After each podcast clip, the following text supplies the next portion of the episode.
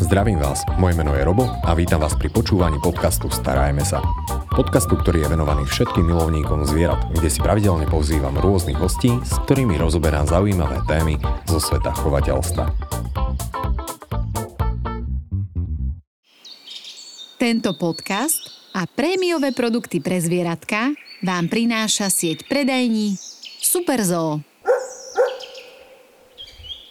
No a dnes sa budeme venovať šteniatkám a tomu, čo nám dokáže výrazne uľahčiť život alebo spolužitie s nimi a to je, ako ich naučiť základnej hygiene. A preto som veľmi rád, že tu môžem uvítať našu dnešnú hostku, moju koleginu Kristínu Berkiovú, ktorá je zakladateľkou výcvikovej školy Happy Pose pre psíky. Dúfam, že som to správne vyslovil. Áno.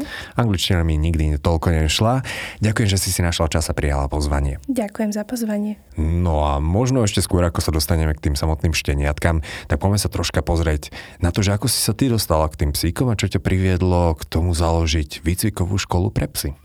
Ono to vlastne začalo už keď som bola malá, pretože moja mama je kinologička už vyše 27 rokov Takže genetika a... to sa dedí, hej? Áno, u nás sa to v rodine dedí. Vlastne teda fungovalo to tak, moja mama mala výcvikové centrum, mali sme dokonca chovateľskú stanicu pracovných plemien, ktorá teda už zanikla, jej názov už nefunguje, bohužiaľ. A mali sme teda výcvikové centrum, kde som pomáhala svojej mamine s tréningami, hlavne pri socializácii s deťmi, pokiaľ prišli nejaké problémovejšie psyky, pretože som sa nebala tých veľkých psov. A cvičili ste deti alebo tých psov? Aj, aj. a vlastne uh, potom som začala študovať kinológiu mm. a po vyštudovaní som si povedala, že idem do toho. Uh, chcem obnoviť to, čo mama začala a skončila. Čiže vlastne som pokračovala v tom, čo ona, uh, tom, čo ona nedokončila. A tak nejak už fungujeme dlhšiu dobu. Pekne, pekne. Ako dlho už škola funguje? Fungujeme už 5 rokov. Perfektné, takže držím palce, nech vydrží ešte násobne, násobne a mnohonásobne viac a viac. No dobre, poďme na tu teda a problematiku šteniatok. Šteniatka to je nový život, je to krásne, máme tu jar, čiže samé mláďatka, ale oni prinášajú aj určité starosti, sú radosti aj starosti. A to je, že naučí to šteniatko o tej základnej hygiene, pretože so šteniatkom sa nám vždy spájajú tie mláčky a aj tie ešte aromatickejšie prekvapenia, ktoré dokážeme niekedy nájsť doma. A chceme ich naučiť tej základnej hygiene. A o tom je strašne veľa článkov a odporúčaní typov na internete. A vlastne, čo to je tá základná hygiena?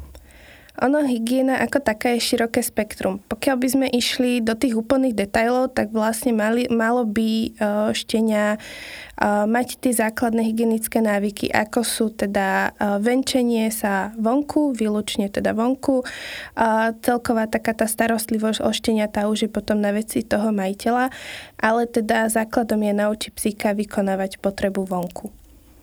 Takže vykonávať potreby vonku. Kedy by sme mali začínať s výcvikom toho šteniatka? Keď si ho prinesieme domov? Malo by to začať teda už u, u chovateľa, od ktorého vlastne šteniatko pochádza. Tým, že je to šteniatko ešte malé, nebude to chápať, je to pochopiteľné, ale už také základy by tam mohli byť. Ja som sa veľakrát stretla aj s tým, že keď prišli šteniatka od chovateľa, neboli zvyknuté na obojok alebo vodítko a tým pádom, keď sme zobrali psíkov von, a chceli sme ich teda učiť, eh, tak vlastne problém bol práve to vodítko a obojok, pretože na to neboli zvyknutí a fixovali sa na ten, povedzme, že nepríjemný, neznámy pocit a teda to učenie tej hygieny vonku nemalo žiadny význam. Došli sme domov a teda stala sa nehoda. Takže eh, aj takýto malý detail dokáže to šteniatko nejakým spôsobom ovplyvniť. A, Zaujímavé, o... ako všetko so všetkým súvisí. No práve ten obojok a vôcka, to by ma nenapadlo, že to bude mať súvis s tým, že to šteniatko sa potom nebude vedieť vonku sústrediť na to, kvôli čomu sme ho tam zobrali. Áno, je to vlastne taký úplne nepotrebný v podstate detail, ktorý si bežne ani nevšímame, neuvedomujeme. A vlastne vtedy to celé začína, lebo ten pes nie je zvyknutý na to, že je tam to vodítko, je tam ten obojok, ktorý my ho za to ťaháme, potrebujeme, aby išiel tam, on chce ísť iným smerom, my ho potiahneme a vlastne v tom psovi to vyvolá negatívnu reakciu. Začne sa báť a možno si ten nepríjemný pocit spája s nami, čo sa stáva veľmi v malom množstve, ale stáva sa. A vlastne potom to šteniatko nemá tú dôveru voči tomu majiteľovi a teda nechápe a nedokáže prijať tie jeho rady alebo pomoc uh, v rámci tej mm-hmm. hygieny alebo celkovo, že čo ho chceme ísť učiť. Hej, takže je dôležitý budovanie aj určitého vzťahu medzi majiteľom a jeho psíkom, jeho zvieratkom. Uh-huh. Tým, že máš výcvikovú školu, oslovujú ťa ľudia často s tým, že majú psíka, ktorý sa nevie naučiť tej základnej hygiene? Veľmi často a veľakrát sa stretávam práve s tým, že riešia to až príliš neskoro. Napríklad čakajú príliš dlho s tým, že to idú riešiť alebo si povedia, že to prejde a potom mi volajú, že majú napríklad 8-mesačného psa alebo fenku, ktorú, ktorá jednoducho neustále vykonáva potrebu doma. A to už je potom problém. No tak to už je problém, najmä ak majú nejaké veľké plemeno, to si neviem predstaviť. A stretla som sa aj s tým, že mali nemeckú dogu, a, ktorá vlastne mala 8 mesiacov, bol to pes a museli vytapetovať celý a, byt, aby vlastne nemuseli neustále malovať. Poteší. Áno, tým, že majiteľia boli takí rozlietaní, často mm. cestovali, chodili do práce mimo mesta, tak vlastne celý ten proces trval 4 mesiace. Čiže už veľmi neskoro, pretože pes začal zdvíhať nohu mm-hmm. a to už bol veľmi veľký problém. To už je problém. Inak sú problematickejšie možno úplne otázka mimo fenky alebo psíkovia? Väčšinou psy ako samci, pretože tam funguje tá dominancia. Uh-huh. Funguje tam hlavne, keď je viacero zvierat v domácnosti, či už je to mačka, zajac alebo čokoľvek. A ten pes je predsa vždycky ten, kto by rád velil každému. A teda tí samci sú takí v tomto tvrdohlavejší, by som povedala. Hej. A teda majú tú tendenciu si vyznačovať ten svoj trávniček. Áno, no, väčši, väčšinou, čo som sa stretla, je to práve, že kuchynský, kuchynské dvere. Neviem prečo, zrovna kuchynské dvere, keď pes tam mal poväčšine zakázané chodiť. Čiže možno, že práve preto. To si označil koniec teritoria. a mňa by ešte zaujímalo, či zohráva úlohu, čo sa týka samotného učenia tej základnej hygieny, a kedy berieme šteniatko od tej jeho matky, že či toto ho už učí do určitej miery aj tá jeho samotná matka, lebo šteniatka si napodobňujú, mhm. takže mm-hmm. má to nejakú rolu? Ona vlastne matka čistí svoje šteniata, čiže ona vlastne, tie šteniatka to až tak nevníma, pretože sú stále čisté, sú stále voňavé, ale vlastne oni keď začínajú reagovať, na tieto určité podnety, začínajú otvárať oči, skúmať okolie a tak, tak vlastne tam by sme mali začať tie šteniatka hlavne brávať von. Netvrdím teda, že očkovania a takéto veci tam ešte nie sú, ale pár minút na vzduchu im naozaj neuškodí. A niektorí chovateľe sú takí, že práve tieto veci nerobia a potom šteniatko má strach ísť aj von, pretože doma mm. sa cíti bezpečne a potom, keď šteniatko príde do novej rodiny, tak vykonáva potrebu len vnútri. Dobre, takže prvá fáza už by mala začínať v podstate u toho chovateľa samotného, od ktorého idú šteniatka. Áno, tam by mala fungovať hlavne socializácia s rušivými elementmi, s vonkajším prostredím, zmenou teploty napríklad. Čiže tam, keď sa niečo zanedbá, alebo teda nedáva sa tomu veľká váha, tak proste to šteniatko bude ustrachané a nebude s nami chcieť pracovať. Uh-huh. A čo potom nám teda dosť znepríjemní tú nasledovnú prácu a učenie základnej hygieny?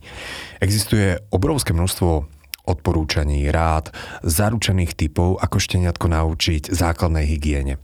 Čo sa ti najviac osvedčilo? Mne sa najviac osvedčilo napríklad uh, Znie to troška uh, zvláštne, ale napríklad dávať vodu na prídel. Uh, čo znamená, psík má neustále vodu uh-huh. v mhm. miske, ale nie je plná. Ja som, mne sa osvedčilo kúpiť veľkú misku, do ktorej dať menej vody a keď som videla, že psík pije, a tak som ho zobrala von, pretože šteniatá majú tendenciu jesť a piť, kým je miska prázdna.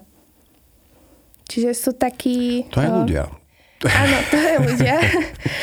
A na to funguje, mne sa teda osvedčila táto finta, že vlastne nedávať misku úplne plnú, pretože máme kontrolu aj nad tým, koľko šteniatko vypilo a za aký čas.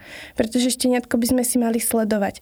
Pokiaľ ho nesledujeme, tak nevieme, aký má on sám režim, kedy sa chodí najesť, kedy sa chodí napiť.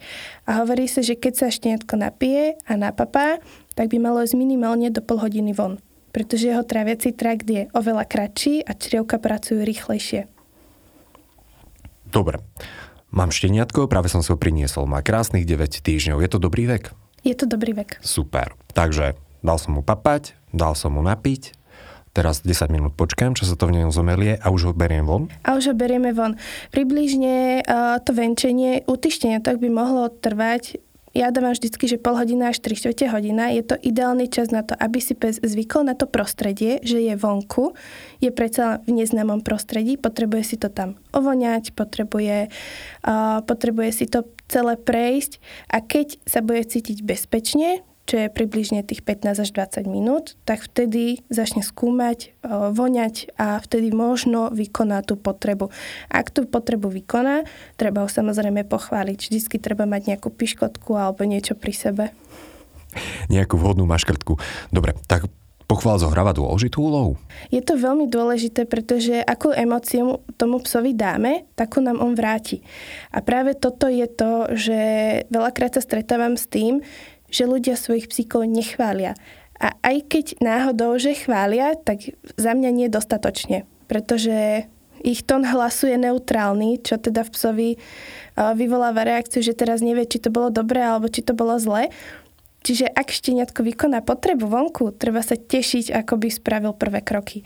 Čiže veľká emocia, veľká radosť a to šteniatko sa z toho bude tešiť, že on niečo spravil a spravil to dobre. Štenia je dieťa. Čiže treba s ním nejakým takýmto spôsobom narábať. Perfektné. Takže treba naozaj oceniť to, že urobil ten prvý krok správny. Áno.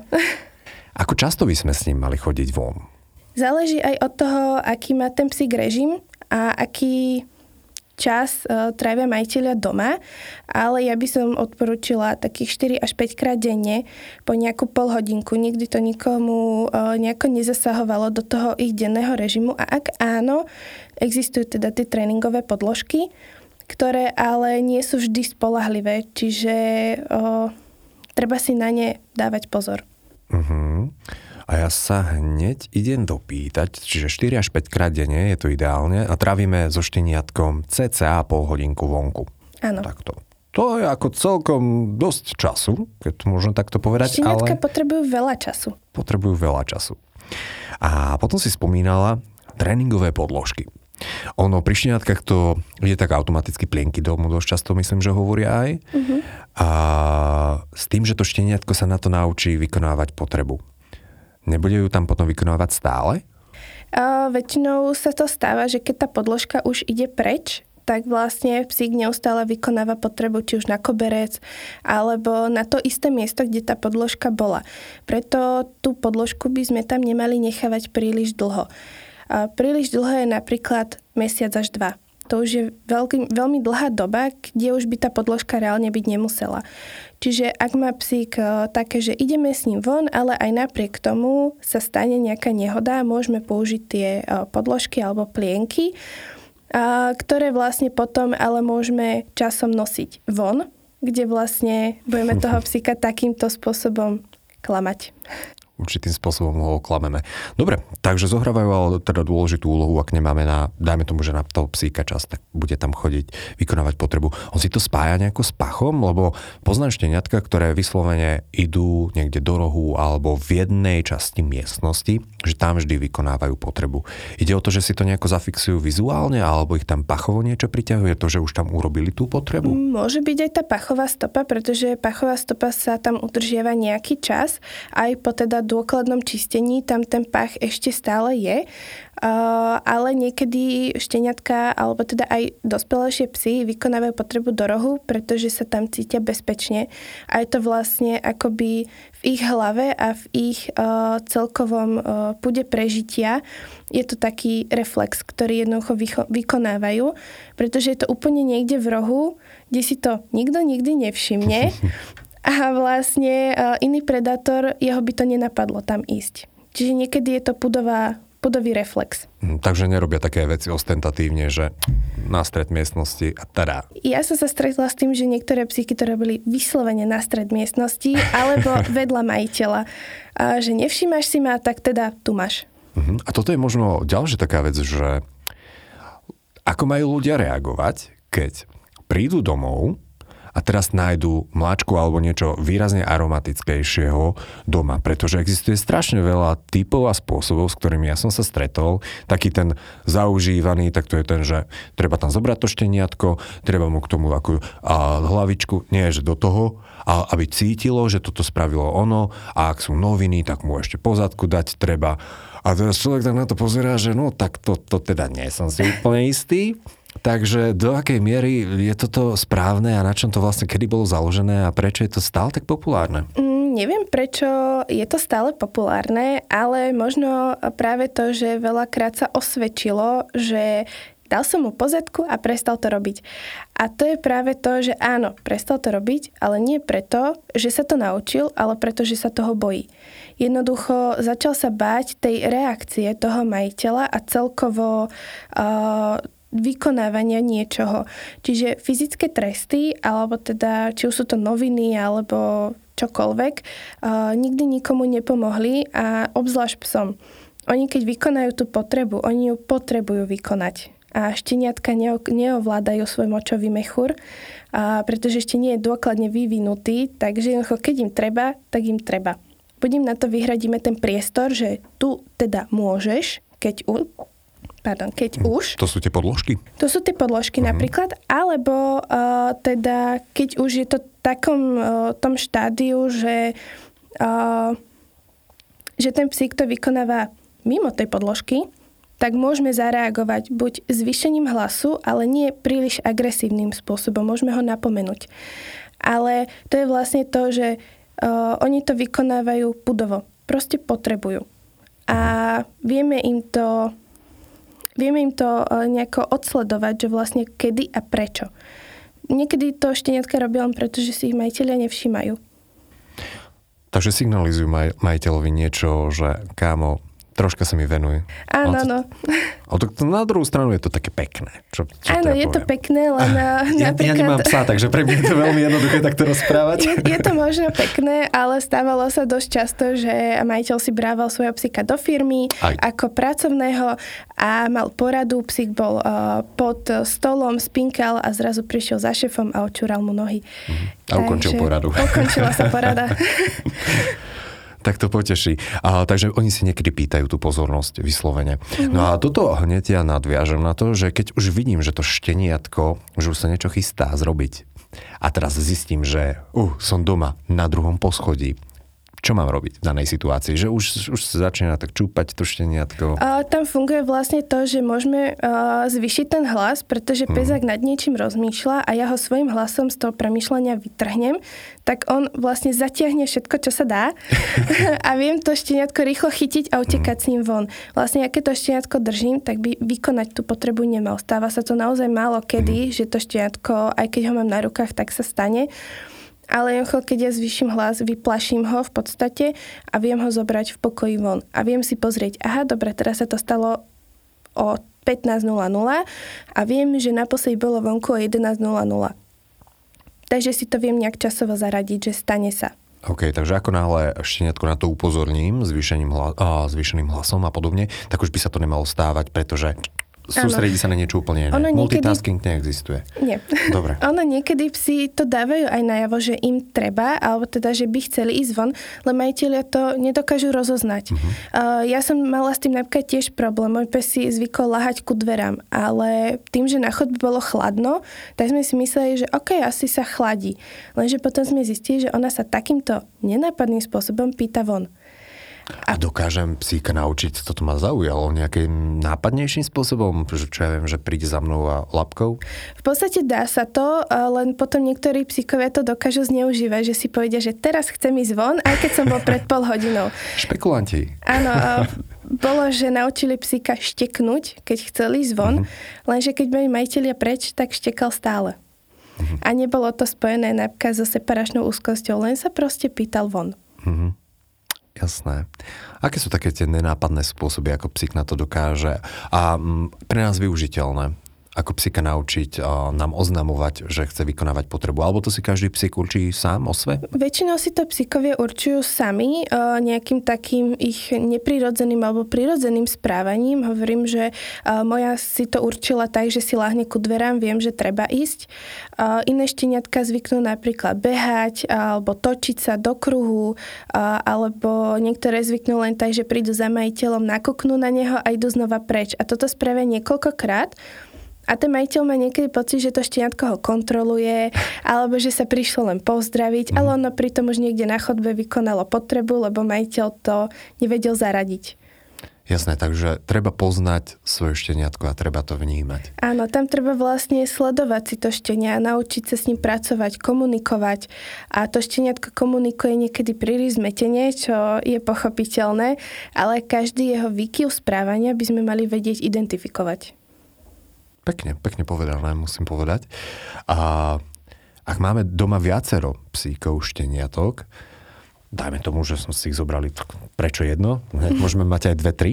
Aj keď teda som zvedavý na tých odvážnych ľudí, ale určite sa to stáva, na dočasky a podobne. A údajne zvieratka niekedy majú tú tendenciu vykonávať potrebu potom, takže jeden cez druhého, ako keby, že snažia sa nejako prekryť tie pachy. Týka sa to aj mm. šteniatok? Môžeme sa s tým stretávať? Môžeme sa s tým stretávať. Nie samozrejme u takých 8-9 týždňových, ale už keď majú tých, dajme tomu 14-15 týždňov, už tedy tam to začína, lebo už ten svet vnímajú troška inak. Aj tie pachy, aj všetko. A môže sa stať, že teda jeden spraví mláčku a ďalší dvaja sa do toho ešte pridajú, že aby toho nebolo málo. Potom susedia prídu, že teče vám asi práčka. Áno. Čiže uh, môže sa niečo takéto stávať, ale tým, že sú to aj traja psiky, ktoré majú rôzny charakter a rôzne uh, tieto náznaky, že chcú ísť von, tak vlastne je potom dosť ťažké uh, rozluštiť, že o čo ide. A je dôležité potom to miesto nejako, že vážne, že vydezinfikovať, alebo aby to stratilo ten pach? Nejakými uh, špeciálnymi prípravkami Sú na to aj špeciálne prípravky, väčšinou sa používajú také, ktoré nie sú aromatické, ale teda majú výrazný zápach dezinfekcie, pretože psom to zapácha uh-huh. a nezvyknú tam už potom chodiť. Uh, my sme to napríklad riešili tak, že sme miesto vyčistili a potom sme tam dali koberec. Keď naše psyky neboli učené uh-huh. na mhm. podložku alebo na plienku, tak sme to zakryli kobercom a tým pádom to miesto obchádzali, lebo si mysleli, že páchne ten koberec. Dobre, šteniatka. Teda čo, čo som si zapamätal? Treba pozitívne, nikdy nie negatívne. Určite nie. Učíme šteniatka primárne von, s tým, že mega sa tešíme z toho. A s tým, že šteniatko teda a odmeníme aj zároveň. Mali by sme teda šteniatka čo najčastejšie venčiť, ale vždy po jedle nejakých tých 10-15 minút. Zhruba áno. Dobre. A Sil? Celé tajomstvo úspechu? Je tam toho viacej, záleží od toho, že ako tie psyky reagujú. Niektorým to trvá kratšie, niektorým mm. dlhšie. Tým, že každý pes má svoj charakter, svoje jedinečné chápanie, tak vlastne niekedy, aj keď mám dvoch, dve šteniatka, tak jedno to pochopí hneď a druhé nie. Čiže niekedy sú tam takéto rozbroje v tej domácnosti, ale vždycky sa to nejako dá, keďže mm. psi sa učia od seba navzájom. A pokiaľ ja odmieniam jedno šteniatko za to, že potrebu vykonal vonku a odmením ho, to druhé začne žiarliť a bude chcieť tú pochvalu tiež, tak sa bude snažiť a bude premýšľať. Prečo, prečo ho pochválili a mňa nie? A jednoducho funguje takýto systém, keď majú psíkovia problém s hygienou a mám ich napríklad na cvičaku viacej, tak ideme na skupinové venčenie. A ten, kto vykoná potrebu vonku, je pochválený a ten, kto nie, tak nie. A takýmto Takže psychologickým, si to spojiť. Áno, takýmto psychologickým vnímaním tej pochvaly dokážu premýšľať nad tým, že prečo sa to stalo a prečo on dostal mesko a ja nie. Tak to by sme teoreticky vedeli zapojiť aj kamošov a známych, ktorí už majú psy a že ideme venčiť, alebo ideme iba so šteniatkami, so šteniatkom a tvojim dospelým som von. A Overilo pekne, sa mi to ako jeden asi z najlepších spôsobov, ako to naučiť.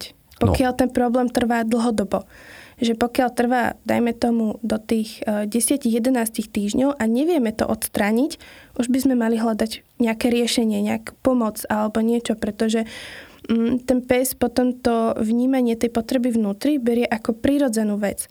A keď majiteľ nedokáže tomu šteniatku vysvetliť, že to nie je správne, je to teda nedostačujúce, tak ten majiteľ niekedy si povie, že už som si zvykol, že prídem, utriem to, neriešim, stane sa.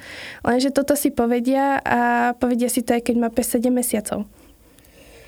A to už je nepríjemné. A, to už a poďme sa pozrieť na tie staršie psy. Pretože stáva sa, že si prinesieme psíka z útulku, z dočasky, dajme tomu, že zdedili sme psíka, alebo psík, ktorý bol bežne vonku a musíme ho, ja sa povedať, že preniesť do bytu. A ten pes nie je naučený chodiť sa venčiť a podobne. Dá sa to aj pri starších psoch? Alebo je to väčšia výzva ako pri šteniatkách? Je to väčšia výzva, pretože tie staršie psy majú už naučenú danú rutinu. Vyslovene seniory už majú ten svoj pokoj, ten svoj životný štýl, ktorým keď im ho chceme narušiť, tak je im to trošku nepríjemné. Ale teda dá sa to aj s tými staršími alebo teda uh, dorastencami. Je to ťažšia práca, ale dá sa to. Vždycky sa to nejakým spôsobom dá. Ja osobne mám psíka, ktorý teda žil vonku a naučiť ju, aj keď bola štenia, ale naučiť ju chodiť von bol tiež boj pretože bola len vyslovene vonku. Už od šteniatka, už ako sa narodila, bola jednoducho vonku, keďže je z útulku. Takže uh, bola jednoducho vonku a naučiť ju chodiť von bol veľmi veľký boj akože, ak to teraz správne pochopím, ona žila vonku, mm-hmm. viac menej, potom si si ju priniesla do bytu či na záhradu? Do bytu. Do bytu. A potom aby tú potrebu znovu sa chodila vykonávať niekde. Áno. Lebo vlastne tým, že bola vonku, tak bola zvyknutá, že tú potrebu môže vykonať kedykoľvek, kdekoľvek, za mm. akékoľvek počasia a tak. Čiže uh, aj tí seniory to už majú tak v hlave, že jednoducho ja chcem a hotovo. Mm-hmm. A preto tá práca s tými staršími psíkmi je troška ťažšia. A hlavne niektorí seniory majú také ego. Tak starého psa novým trikom nenaučíš, tak sa hovorí, nie? Či... Je to mýtus, môžem ho vyvrátiť, je to mýtus. Dobre. Tak ako teda učíme tie staré psy? Takisto ich máme odmeňovať a tešiť sa? Či na nich ono... už skôr taká tá písomná pochvala na A4? Funguje uh, finta, ktorá na seniorov funguje a to je tá, že seniora potrebujeme udržať v kondícii. A ako ho udržíme v kondícii? Dlhou prechádzkou. Takže dá sa to aj takto oklamať. Dá sa to aj takto. A v priebehu tej prechádzky, ale opäť znovu funguje to chválenie ano. a nejaká maškrtka. Seniora musíme chváliť ešte viacej ako šteniatka. On už nepočuje, to je... Áno, aj hlasnejšie, emotívnejšie, ideálne plakať pri tom. Od šťastia. Áno, áno. Takže uh, tí seniori sa príliš nenatchnú na túto bežnú pochvalu, že povedia si, že to je pre deti, to nebudem eh, na to reagovať, Hej. ale teda seniori sú citlivejší, takže treba na ich citlivejšie. Uh-huh. A ja by som mal ešte jednu otázku, lebo ty si spomínala rutinu. Je rutina dôležitá, či už to pri šteniatkách alebo pri dospelých psoch, aby sme aby sme aj toho psíka naučili, že čo ja viem, že chodíme ráno o 6, chodíme o 1 na obed a chodíme večer o 4, o, večer o 4. dobre, tak večer o 6. a potom dajme tomu, že o 11. ešte v noci? Uh, rutina ako taká, presne načasovaná, vhodná nie je. Uh, pretože ten pes si nejakým spôsobom dokáže odsledovať, že aha, už je 8 uh-huh. Mhm. hodín ráno, tak ja teraz potrebujem nutne ísť von. A ja vždycky radím, aj čo sa týka buď večerného alebo ranného krmenia, aj venčenia, aby tá rutina nebola presne načasovaná. Uh, vždycky dávam taký taký časový e, harmonogram alebo rozpis, kde by to teoreticky mohlo byť. Napríklad vstávam ráno o 7 a väčšina ľudí má hneď, že hneď sa oblečiem a idem von. Teda s tým psíkom na venčenie. Čo je celkom fajn, ale potom ten psík vie, že ten človek sa zobudil a už vykoná tú potrebu bez toho, aby sme stihli ísť von. Čiže tá rutina by mala byť, že v rozhraničí od 7. do dajme tomu do pol 9. Pretože viem, že o 9. mám byť v práci, napríklad, tak proste viem, že keď ho vyvenčím ešte o pol 9. tak je to v pohode. Čiže aj to krmenie, aj to rané venčenie by malo byť časovo ohraničené, ale nie v presný čas. Čiže raz ho vyvenčím 7.30, potom 7.45, potom 8, 8.15 a tie časy budem striedať. Čiže rutina ako taká je fajn, ale nie presne na čas. Super. Takže plus, minus 15 minút, 20 minút, tak aby sa psík nenaučil, že 7.00. Rátame samozrejme s tým, že keď stávam o 7 ráno, tak hneď nevyskočím plný energie von. Takže ešte rátam tých 15-20 minút prevalovania v hm. posteli a potom sa oblečiem a idem pomaličky von. A ako často by sme mali venčiť psy?